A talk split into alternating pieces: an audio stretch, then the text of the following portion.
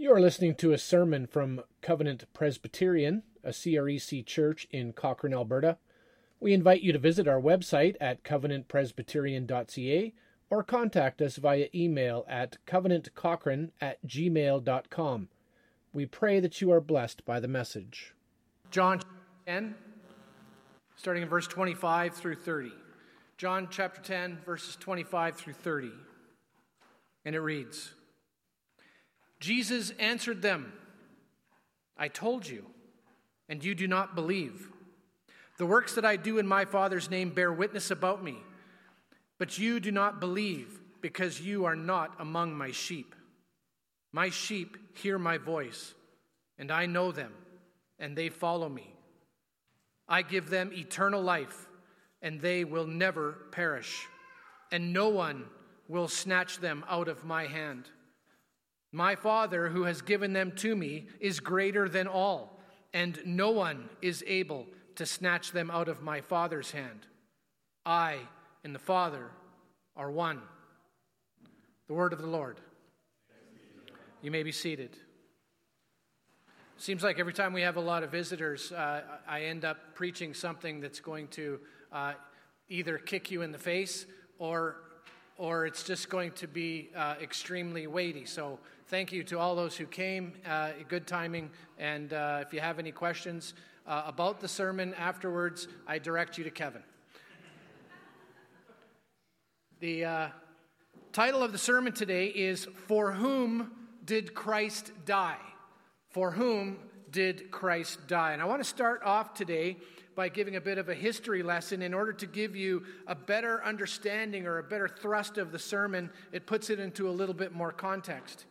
I also like the idea of taking time to go over some of the history uh, of the church, largely because the church today lacks great understanding of our history.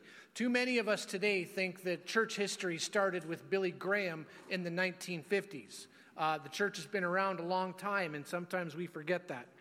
We are often led astray by fine sounding arguments because we don't understand that most, dare I say all, of the theological controversies today are not new. None of them are new. Uh, they've been hashed out by church councils in the history, uh, over church history for the last 2,000 years. As it is written in the book of Ecclesiastes, there indeed is nothing new under the sun. In or around the year 397, St. Augustine, or Augustine, if you wish, bishop of Hippo, a city in North Africa, wrote a very powerful book called Confessions. In this book, which is still widely read today, uh, there was a line that irked a British born monk who was teaching in Rome. His name was Pelagius. What was the line, you may ask? Well, it was part of a prayer. And it went something like this. In it, the part that irked uh, Pelagius was uh, the part where uh, St. Augustine wrote to God, Give what you command and command what you will. Give what you command and command what you will. Implied in the prayer is that mankind does not have the ability to carry out what God commands unless, unless he has first been given the ability to do so. We understand this Augustinian doctrine today as total depravity. Total depravity. Pelagius didn't like the implication, so in the year 405, Pelagius wrote a response. In that response, he argued that sin did not have an effect on our natures. That sin did not have an effect on our natures, that we still held on to our ability to choose good or evil. Since all mankind still had that ability to choose, mankind was able to obtain God's grace through good actions. You obtain God's grace by doing good works. By obtaining this grace, they were then able to obtain salvation and holy living. Pelagius' is grace through good choices. That was, that was the gist of his argument. Pelagius' position is uh, one that we might call free will. Man had fallen from grace, but could, by use of their free will, obtain God's grace through good choices. In the year 431, at the First Council of Ephesus, the council deemed Pelagius' teachings not just as incorrect, but they deemed Pelagius' teachings as heretical, meaning outside the faith. If you believe Pelagius' teachings, you were not a Christian. You fell outside of what we would call orthodoxy. And in fact, at that council, they backed the biblical teachings of St. Augustine. So let's fast forward about a thousand years. Not to say that there hasn't been more squabbles in that thousand years, but in the year 1524, a Dutch biblical scholar named Erasmus had been reading some of Martin Luther's written books. In those works, Luther had written about human free will, or the lack thereof of human free will. Erasmus took exception to this position and he wrote a book called The Freedom of the Will. In response, in 1525, just one year later, Luther wrote The Bondage of the Will, in which he tackles Erasmus's argumentation or his assertions.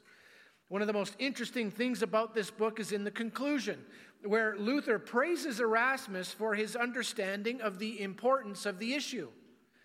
He says to Erasmus, You and you alone saw what was the grand hinge upon which the whole turned, and therefore you attacked at the vital part at once. Why is the topic of free will versus God's sovereignty important? Luther explains. But if I know not the distinction between our working and the power of God, I know not God Himself. And if I know not God, I cannot worship Him. I cannot praise Him. I cannot give Him thanks, nor serve Him. For I shall not know how much I ought to ascribe unto myself and how much unto God. This is no minor doctrine. This is no minor doctrine. In 1542, Dutch Catholic theologian Albert, I don't know how to say this, Pigius, Pig, Pigius, P I G H U I S, is Dutch. So if any Dutch people here know how to pronounce that, I'd appreciate it. Anyway, he wrote a book called 10 Books. So he wrote a book called 10 Books on Human Free Choice and Divine Grace, in which he stood with Pelagius from a thousand years earlier, arguing that original sin did not corrupt human nature. A year later, in 1543, a French theologian named Jacobin, also known as John Calvin, wrote a rebuttal to Pigius's called The Bondage and Liberation of the Will, in which he applied the Augustinian doctrine of the sovereignty of God to salvation itself that became known as predestination, a biblical doctrine, but that's the definition of it. Calvin wrote numerous commentaries and wrote many pastoral and academic letters, which have been saved today in book form. The amount he wrote is unbelievable. He preached twice every Sunday. He preached the New Testament in the morning, and then he did the Psalms or the New Testament again, although not the same sermon like I would do, because I'm far lazier than Calvin. Uh, but he would preach a whole new sermon uh, in the New Testament in the afternoon. And every morning he would preach from the Old Testament every second week. This guy was a machine, he was unreal. His most famous writing, however, is his Institutes of the Christian Religion, a book which is still widely read and regarded today. Calvin uh, went to be with the Lord in 1564. Following his death, a new theologian of note named Arminius came along and agreed with much of what Calvin had written, but he took exception to the extent of God's saving grace. Arminius proposed that God's grace extended to all people, and that due to this grace, all people had the free will to choose to follow Christ. This brings us to the Remonstrants. The Remonstrants were students of Arminius, who, after Arminius had died, I often wonder why did they wait till Arminius had died, maybe just to do Arminius a favor as he was probably getting old and didn't need the headaches, uh, after Arminius had died, they protested against Calvin's teachings regarding predestination, election, and God's grace. They put their objections into five separate categories that have uh, that, that we know now that we know now as the five points of Calvinism: uh, total depravity, unconditional election, limited atonement, irresistible grace, and the perseverance of the saints. Those are the five categories. Not that it matters much, but I do want to emphasize it was not John Calvin and it was not Calvinists who came up with the five points. They didn't come up with that. The Remonstrants did. And they're the ones that labeled it as such. In 1618, the Reformed theologians in the Netherlands had had enough of the Remonstrants and they called for a synod at the town of Dordrecht, known as the Synod of Dort. Uh, it was at the synod where the churches responded to the Remonstrants' objections and drafted a confessional document known as the Canons of Dort, in which they affirmed the doctrines of grace, or they affirmed the doctrines of Calvinism, or the five points, if you wish. This issue has been settled in those churches that hold to the Reformed tradition. However, those outside of the Reformed tradition do not hold to these doctrines, and they are still being debated to this day. Just in case you're wondering where we stand, we are Presbyterian. As Presbyterian, we are the United Kingdom's version of the Swiss Reformed. John Knox, the founder of the Presbyterian Church in Scotland, was a student of John Calvin in Geneva, Switzerland. Our confession, which is the Westminster Confession of Faith from 1646, confesses all five points as being true, being biblical, and of course, being accurate. Here ends the history lesson. If you, uh, if you will recall from the last time we were in John, we had a, a bit of a scene change, right? We went uh, from one feast, uh, the Feast of Booths, and we are now at the Feast of Dedication, or Hanukkah, if you prefer. The Pharisees once again corner Jesus in the temple and demand that he speak plainly. If you remember that, speak plainly, he says as though he had not been speaking plainly before this, and answer the question Are you the Christ? Are you the Messiah? Speak plainly. And what was Jesus' response? I told you. I told you. And you do not believe. Verses 25 through 27 have long been used as a proof text for the doctrine of limited atonement one of the five points. So now you know why I gave you the history lesson. So let's look carefully at the passage. Verse 25 I told you, and you do not believe. The works that I do in my Father's name bear witness about me. Jesus makes it very plain that he had told them. Further, not only did he use words to tell them, but he provided work after work miracle after miracle in front of everybody to show that what he was saying about himself was true in his father's name to prove that what he was saying, right? Here's what I'm saying. I know it's hard to believe, but here I'm going to do a bunch of miracles that you can't deny, and then show me who else can do these miracles that will, in fact, verify what I'm saying, right? And yet, what was amazing is what was the result. You've heard, you've heard me say this before. There are numerous people out there that would say, if God, I would have believed, I'd believe there's a God if He would just show me. We've all heard that argument, every single one of us. And yet we know that's not true. They wouldn't believe. How do we know that? Because Jesus did miracle after miracle right in front of them undeniable miracles. And what was the response? And you do not believe. Now, more importantly, why did they not believe?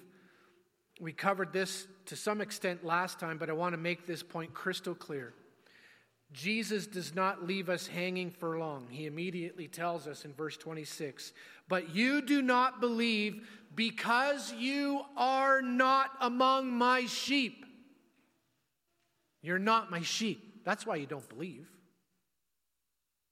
In verses 1 to 18, Jesus makes it very clear that his sheep hear his voice. His sheep hear his voice. He makes it clear that he knows his sheep and that his sheep know him. He makes it very clear that his sheep follow him. Conversely, what we can gather from this statement then that they why are they not his sheep? Can we not easily ascertain that those that are not his sheep do not hear his voice? Can we not reason that those that are not his sheep do not know him? And that in turn, he does not know them? Can we understand that if his sheep follow him, then those that do not follow him are not his sheep? Seems kind of basic, doesn't it? They do not follow him because they do not know him. Jesus continues, My sheep hear my voice, and I know them, and they follow me. Verse 27. He's already said this previously at the last feast. At the Feast of Booths, he said this exact thing, and here he is again at the, at the new feast, Hanukkah, he's saying it again. I fail to see how much more clearly Jesus could make this distinction. Jesus has a flock a sheepfold, if you will. He has a people. There are those that belong to him, that know him, that follow him, and there are those that do not belong to him, that do not know him, that do not follow him. Folks, we have two categories. We have Jesus' sheep, and we have the non Jesus sheep otherwise known biblically in the Bible as the goats. We have the sheep and we have the goats. There's only two categories. Now, what does Jesus say about the benefits of being one of his sheep? He says, I give them eternal life. I give them eternal life, and they will never perish, and no one will snatch them out of my hand. Verse 28. Jesus is the giver of eternal life. This is an extension or addition to all that Jesus has declared before. If you'll remember from verse 10, Jesus declared that he had come to give physical life to his sheep. And not only to give them physical life, but to give them physical life abundantly. What else had he said? He said he was the bread of life. He said that he was living water, that all who drank from him would never thirst again. He said he was the light of the world. Those that are his sheep have all these things. If you are a Christian, you have all these things, and you know you have all these things, and you're thankful for them. And not only do we have these things, but we have them abundantly. And most emphatically, if you are his sheep, you are part of his glorious flock. And being part of his glorious flock, he gives you eternal life. What does that mean? Jesus says further eternal life means that you will never perish. You will never perish. The concept of perish or perishing is found throughout both Old and New Testaments. Uh, the, and the word takes on slightly different meanings, as I'm sure you can understand, although they are all related in a sense, depending on the context. In this context, as it is used in contrast with eternal life, it can lead one to think that instead of living forever, forever the one who is not a sheep will experience annihilation. If you think that, you would be wrong. Annihilation is not a biblical concept.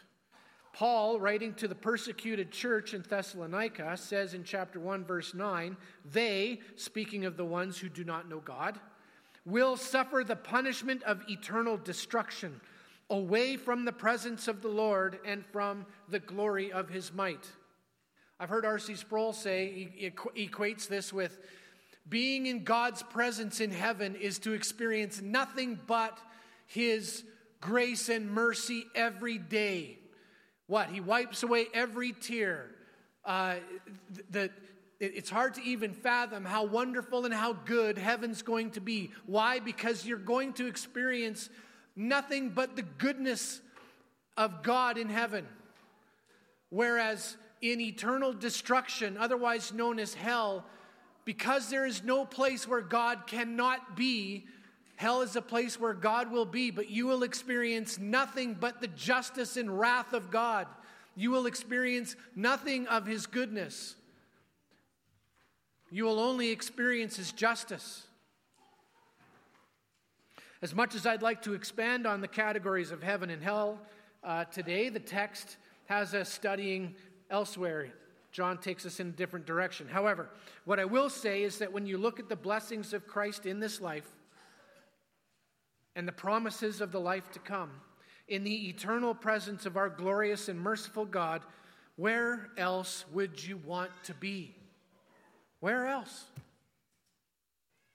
For those that have Christ as their shepherd, you have eternal life. This is our hope. This is the promise of the hope in Christ. This is the promise of Christ, who rose from the dead as the first fruits of eternal life. Our graves cannot hold us because we're in Christ. The tomb could not hold Christ.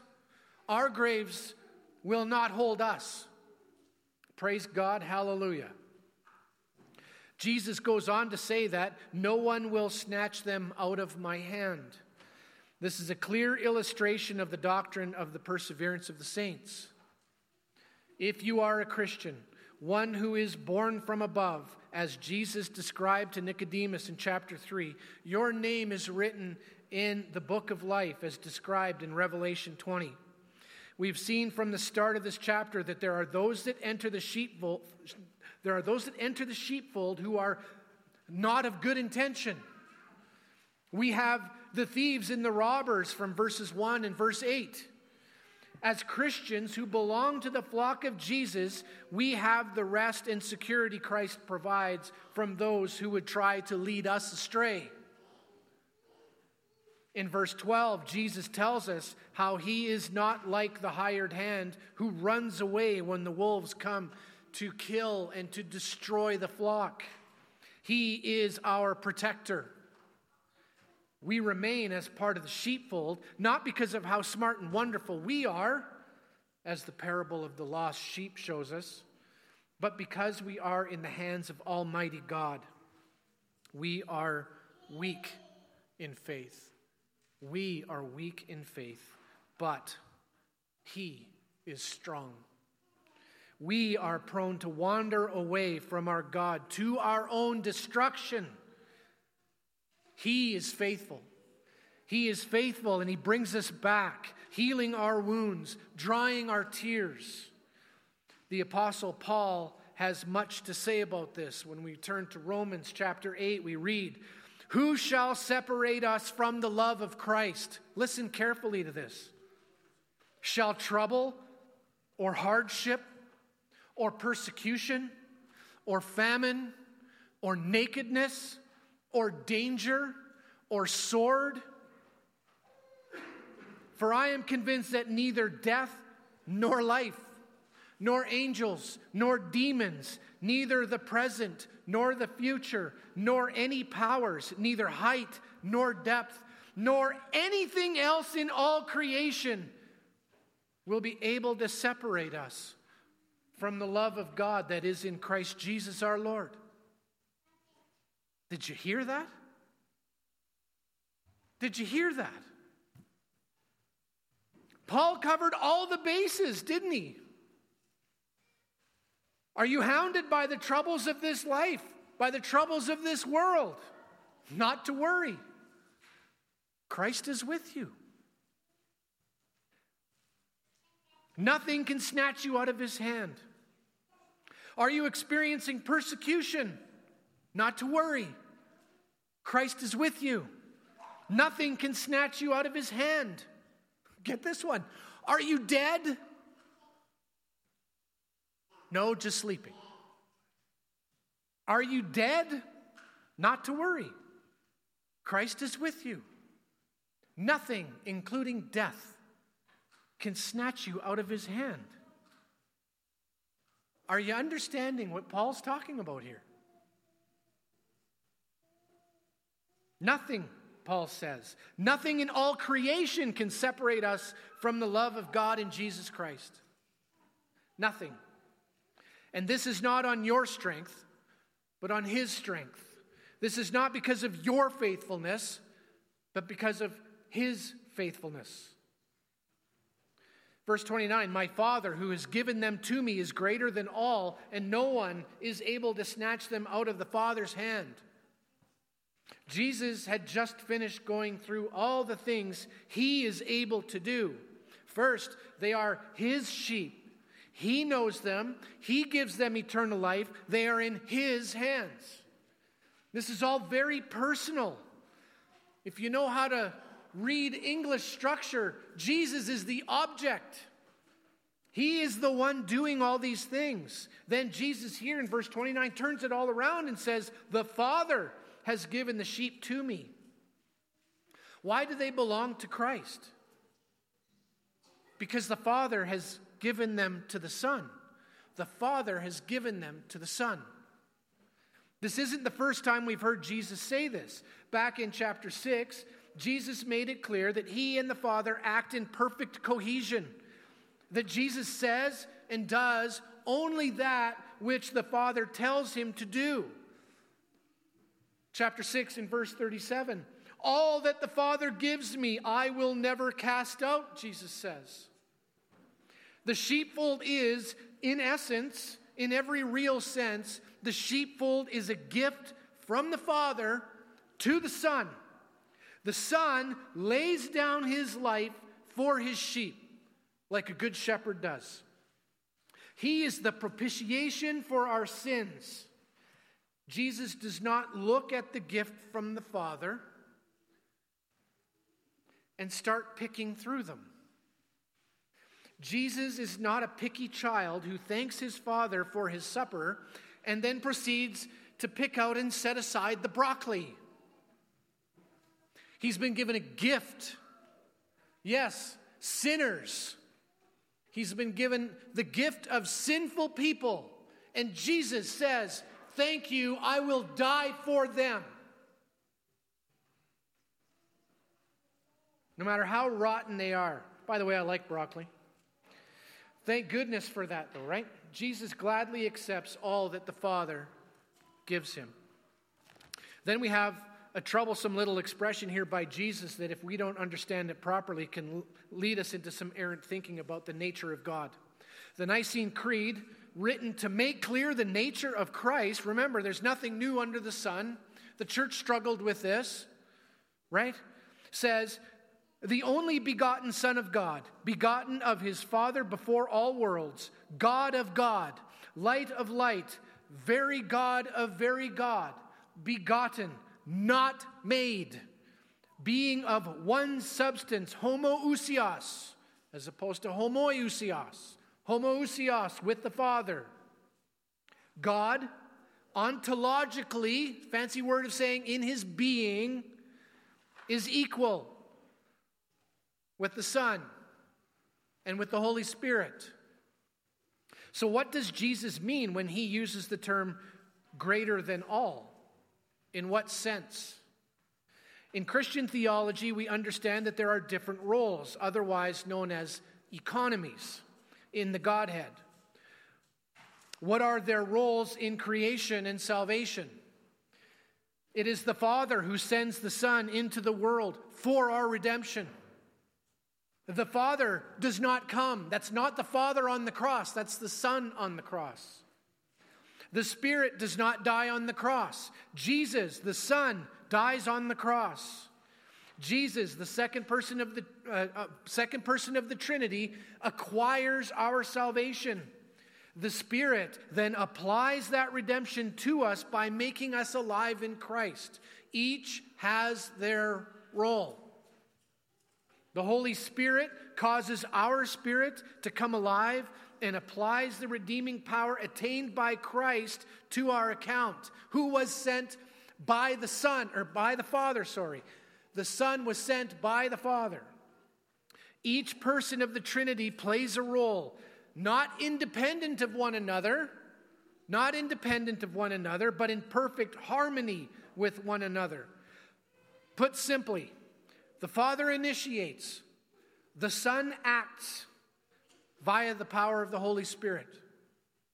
The Father initiates, the Son acts via the power of the Holy Spirit. Then Jesus says, No one is able to snatch them out of my Father's hand. Not only, saints, are we safe and secure in the hands of Christ, but in case that's not enough for you, you are doubly safe and secure in the Father's hands. When Jesus prays to the Father in the presence of his disciples in his high priestly prayer in chapter 17, we see Jesus formally handing the disciples off to the Father. He says in verse 12, While I was with them, I kept them in your name, which you have given me. I have guarded them and not one of them has been lost except the son of destruction, that the scriptures might be fulfilled. Jesus is handing them back to the Father for safekeeping while Jesus goes to the cross and then he goes to the tomb. How much more security do we need? We are in the Father's hands. I ask you, is there a safer place to be than in the hands of the Father? Unless you're a sinner in the hands of an angry God, but we're not going to preach on that today. Jesus goes on, I and the Father are one. I and the Father are one. Verse 30. This is not the first time that Jesus has alluded to the unity of the Father and himself, and it wasn't received well the first time. Jesus, time and again, makes crystal clear that he and the Father are in lockstep with one another in all things. In all things. There are many religious organizations, such as the Mormons and the Jehovah's Witnesses, that dispute the meaning of this text and others like it to mean only that there is functional oneness. This is the argument. John is talking about the functional oneness between Christ and the Father, and they deny that it means anything more than that they will try to take you to John 17, which I just quoted, to make their point. But you must be of more sound mind than to be led astray by such illogical thinking. John 17 is in the greater context of what came before it. Does that make sense? John 17 must be understood by what has come before it. Why don't we start with this? John 1 1. In the beginning was the Word, and the Word was with God, and the Word was God. Verse 18 No one has ever seen God, the only God who is at whose side? The Father's side. He has made him known. John 8:58 Jesus said to them, "Truly, truly I say to you, before Abraham was, I am." I am, of course, being the name of God, which is why they picked up stones to kill him. I once had a Jehovah's Witness who drove all the way out to Benchlands to, to see me tell me that in order to understand John 1 1, get this, in order to understand John 1 1, I had to read John 17. This is an absurd claim, as one of you understands it's absurd. The very first sentence of the book of John, I can't know unless I turn 17 chapters ahead and read the high priestly prayer. How does that make any sense? It does not, in case you're wondering. As I said earlier, there is the uh, there's the ontology of the Godhead, meaning all persons of the Trinity are equal in being. And then there's the economy of the Godhead, meaning with the Father, through the Son, via the power of the Holy Spirit. In the economy of the Godhead, the Father is greater.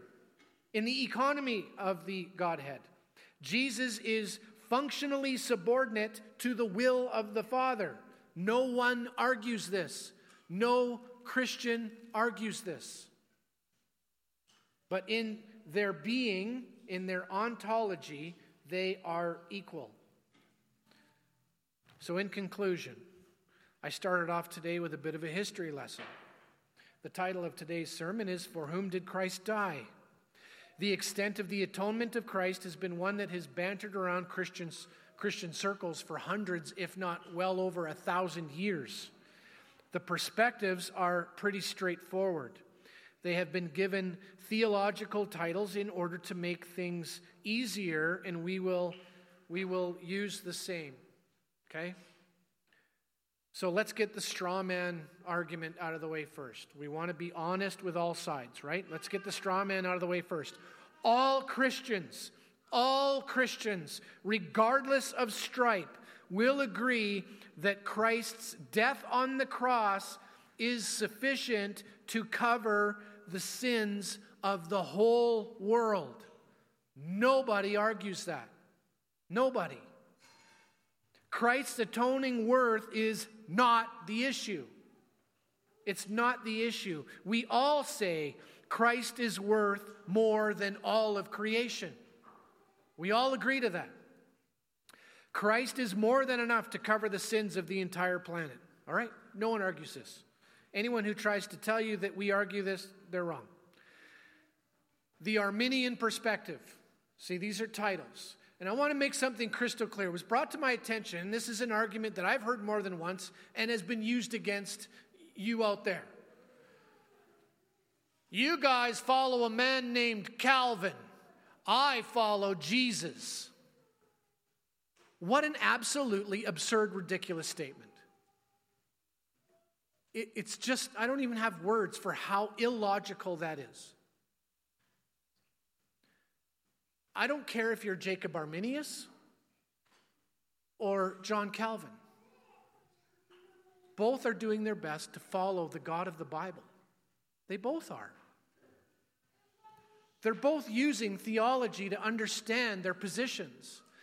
We don't turn around and look at Arminians and go, you guys follow Jacob Arminius rather than Jesus. Surely we're not that arrogant. We're not that silly. And don't put up with those that like to turn the tables on you. The Arminian perspective, when answering the question, for whom did, G- uh, for whom did Christ die, would be that he died for everyone. Listen carefully. He died for everyone potentially.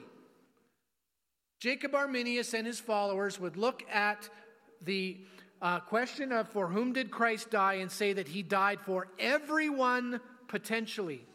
Christ's sacrifice, by the grace of God, is available to all people universally. That's important.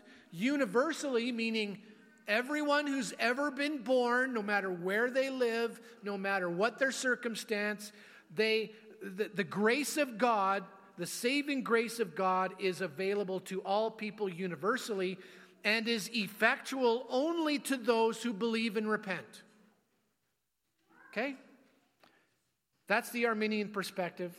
I think I have that right. I'm being, I'm being forthcoming. Okay? The Calvinist perspective, when answering the question, for whom did Christ die, would say that Christ died effectively as opposed to potentially. There's the first difference. He died effectively for his sheep. The benefits of the atonement of Christ dying on the cross are for the elect only. Christ died not for everyone, but only for those whom are his. Now, why does this matter? I'm sure some of you are wondering. Well, let me explain. I'm going to give you the gospel according to the gospel story. I'll put it that way. The gospel story according to Arminius terms, and I'm going to give it to you in the, the doctrines of grace or Calvinistic terms, okay? Arminians would say the following Humanity is depraved and fallen, but still has a spark of spiritual life in him. Mankind has the ability to choose the good. He has the ability to choose to follow God or to not follow God. God loves all people equally. God loves all people equally. God allows people using their free will to choose freely to follow Him or to not follow Him. He has not elected anyone of His own volition. He has not elected anyone according to his own volition, but has elected upon a condition of faith and repentance, which is wrought by the believer, the believer's free will. Christ died for all people everywhere, and more importantly, all have the ability to choose to follow him. The grace of God can be resisted. The grace of God can be rebuffed. Because of all things, because of all of these things, humanity, in their free will, can and often do fall from saving grace. Can and often do fall from saving grace, meaning that they can leave the faith. So they, they had saving faith, and then using their free will, they chose to leave, to unfollow, if you will, like, like a Facebook button. I follow Jesus. Well, that's annoying. I unfollow Jesus, right? They can be lost even after having saving faith. Okay? That's, that's the story of Arminian theology. Calvinists would say the following Humanity is not only depraved and fallen, but we are spiritually dead. And by dead, I mean dead, dead. At the bottom of the ocean, dead. Okay? Fallen man cannot choose to do good. For even our good works are but filthy rags before the face of God. We cannot choose to follow God of our own volition, for we do not have the ability to do so. But God, but God, in his grace and mercy, have chosen some unto salvation. God has a people. God has a flock whom are His. By the way, there's nothing special about these people. In fact, the Bible makes it perfectly clear that God's election is almost always of the lowly. Almost always of the lowly. He chooses that which is weak to shame the strong. These are the sorts of things God does. He loves, he loves to pick the underdog. God does not choose according to your good works and charming personalities. His choice is unconditional, meaning that you and I have nothing to do with it other than bring your sin. Christ died for his sheep. When he declared on the cross, It is finished, we must ask ourselves, What was finished? What was accomplished? Did Jesus definitively accomplish anything on the cross, or did he only potentially make salvation possible? Jesus died on the cross for his sheep.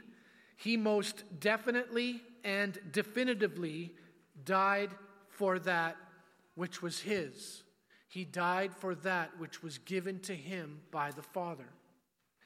God's saving grace is irresistible, is irresistible for his sheep. His sheep hear his voice and they follow. It's interesting that in the Bible, nowhere does it say, Jesus' sheep hears his voice, but they don't follow. You won't find that. Why? Because they can do no other. They belong to him and they follow him. And they will never perish. They will never perish. Why? Because their salvation does not depend upon their strength, but their salvation depends upon the strength of God Himself. God has indeed called all mankind to repentance and faith in His Son, Jesus Christ. Praise God, hallelujah, that's a fact. God has called all mankind to repentance and faith in His Son, Jesus Christ. He has graciously allowed his people, meaning you and I in his church, to participate in that calling. We go and share the gospel not because we feel at all confident in our abilities to convince the non believer that we're right, but because God has a people. God has a people, and He has given us the mandate to go and find them. We are to preach Christ and Him crucified to every creature in the hopes that His sheep will hear His voice and they will come, and that those that come will have abundant life here and now and in the life to come. All praise be to God. And God's people said, Amen. Would you pray? Heavenly Father, you say hard things. We're going to see next week, verse 31. The Jews picked up stones again to stone him. It is the natural man who hates the gospel. It is the natural man who cannot wrap his head around the person and work of Jesus Christ and how the person and work of Jesus Christ, that salvation that is offered freely, is so objectionable to so many. Lord, if we are to understand ourselves correctly, that it was once objectionable to almost everyone in this room. We all needed to have our eyes opened. We all needed to have our hearts circumcised, that we would be given a heart of flesh in place of our heart of stone, which naturally hated you and hated your son and hated your message and hated your rules and hated your morals and hated your laws. To come to the point now where we can say, We love Jesus, we love the Father, and through the power of the Holy Spirit, we have the capabilities of being obedient to your law. And that in turn, we can be a light to a dark place. We can be a light on a hill. That we have the courage of our convictions to preach the gospel to all creatures of you as, as you have commanded of us. And what a great privilege that is. Lord God, I thank you for the people here. I thank you for your word.